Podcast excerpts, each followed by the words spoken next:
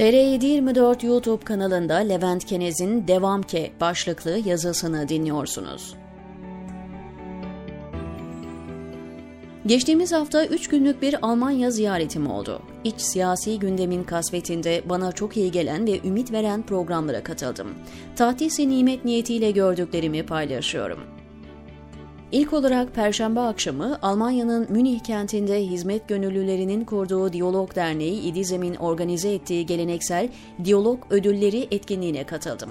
İdizem, sivil toplum kuruluşlarının en çok karşılaştığı sürdürülebilirlik sorununu aşmış ve kurulduğu günden beri aktif bir dernek.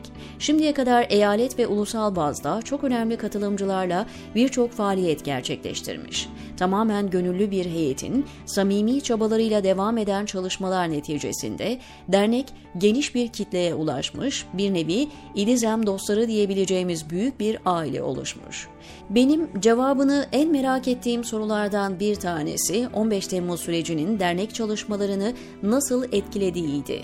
Dernek Başkanı Mehmet Çelik'e göre Gülen Hareketi'nin daha bilinir ve konuşulur olmasını avantaja çevirmişler. Salonun kapasitesi sınırlı olduğu için kurumsal partnerlere gönderilen davetiyeler için kim katılacak diye tatlı bir rekabet yaşanmış. 15 Temmuz'dan sonra düzenlenen programlara batılı ülkelerden katılan büyükelçi ve konsoloslar olmuş.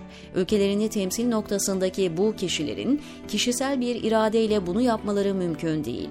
Hükümetin resmi söylemini satın almamaları bir yana bunu bir de fiili olarak göstermişler. Çelik bana salonu gösterip Alman konukları kastederek buradaki herkesle yıllardır birlikteyiz. Birçoğuyla partner kuruluşuz dedi. Gecede iki kişiye ödül verildi. Salondaki konuşmalar sırasındaki ciddiyeti, ben hariç kimsenin telefonuyla meşgul olmamasını görünce demek meşhur Alman ciddiyeti böyle bir şey dedim.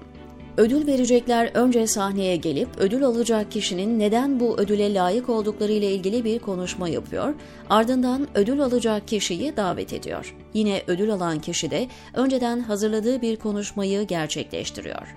Ödül vereceklerden aynı masada olduğum Profesör Heiner Belefeld sahneye çıkana kadar özenle konuşması üzerinde çalıştı. Renkli kalemlerle ekleme ve çıkarmalar yaptı. İslam alimlerinin perspektifinde Hristiyanlık üzerine bir konuşmasına denk geldiğim Katolik teolog ve akademisyen Dr. Andres Renz ilk ödülü Yahudi din adamı Stephen Langnas'a verdi. Langnas, İslamofobi başta olmak üzere nefret suçlarıyla mücadelesiyle tanınan bir isim. Langnas, konuşmasında yanlış otobüse binmesi sonucu kaybolduktan sonra Kudüs'ün Müslüman mahallesinde gördüğü misafirperverliği uzun uzun anlattı. Kontrol noktasına geldiğinde Filistinlilerin arasında kendini gören askerlerin kaçırıldın mı yoksa sözlerini gülerek anlattı. Katolik birisinin bir Yahudiye Müslümanların organize ettiği bir etkinlikte ödül vermesinin nasıl bir vizyona tekabül ettiğini anlayacak bir hoca ne yazık ki Türkiye'de kalmadı diyerek diğer ödüle geçelim. İkinci ödül sahibi bir siyasetçiydi. Margaret Baus uzun yıllar Bavyera eyaletinde siyaset yapmış deneyimli bir isim. Son olarak Alman Federal Meclisi Bundestag'da Yeşiller Partisi üyesiydi. Bauze'yi Almanya'da gündeme oturtan şey ise Müslüman Uygurlulara yapılan soykırım ve kötü muameleyi en güçlü dile getiren ve bunun mücadelesini veren isimlerden olması. Kendisi Çin-Alman parlamentolar arası dostluk grubu üyesi olmasına rağmen Çin'i eleştirmekten kaçınmayan bir isim. Öyle ki 2019'da bir komite toplantısı için gittiği Çin'e alınmamıştı. Bausa'ya destek için diğer Alman vekiller de gezilerini iptal etmişler. Müslüman hiçbir ülkede Çin'e karşı güçlü bir sesin çıkmadığını, hele hele bizim çakma halifenin ve Turancı ortağının ağzına Uygurları almadıklarını düşününce bu tür duruşlar daha anlamlı geliyor. Yok, Batı zaten Çin'i hedefe koyduğu için Uygur meselesini gündeme getiriyor. Yoksa umrunda olmaz lafları işin kolay kısmı. Sen kendine düşeni yap da ondan sonra bu akıl yürütmelerine vakit kalsın. Batı dünyası ile ilgili tamamen çatışmacı, şeytanlaştırıcı söylemlerde bulunan, yıllardır Almanya'da yaşadığı ve hali vakti yerinde olduğu halde her gün Almanya'ya söven, aslında kendi değerlerinden bir haber aşağılık kompleksiyle hareket eden kişilerin sosyal medyada sıklıkla nazara verildiğini görüyoruz. Almanya'da yaşayan Türklerin çoğunluğu elbette böyle değil.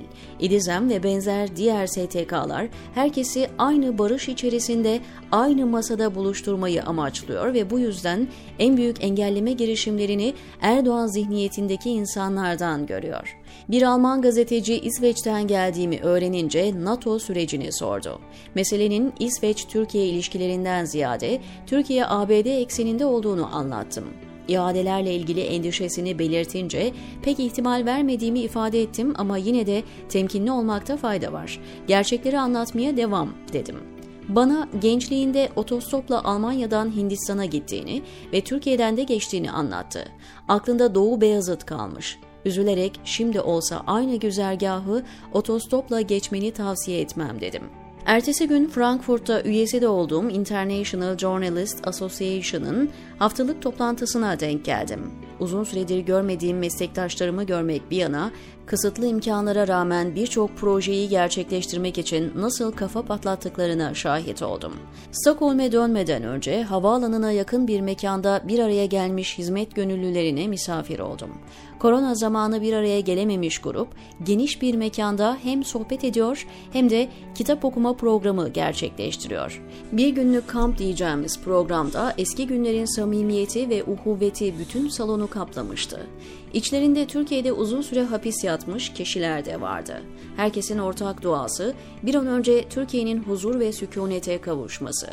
Almanya'da sohbet etme fırsatı bulduğum istisnasız herkeste yeni bir ruhla eskinin güzel hasletlerini devam ettirme, ortak aklın dile getirdiği yanlışları düzeltme, batıda olmanın avantajlarını doğunun dinamizmiyle birleştirme niyeti gördüm. Dilerim bu gözlemim genelleme yapmayı mümkün kılacak kadar geniş bir kitlece de paylaşılıyordur, diyor Levent Kenez TR724'deki köşesinde.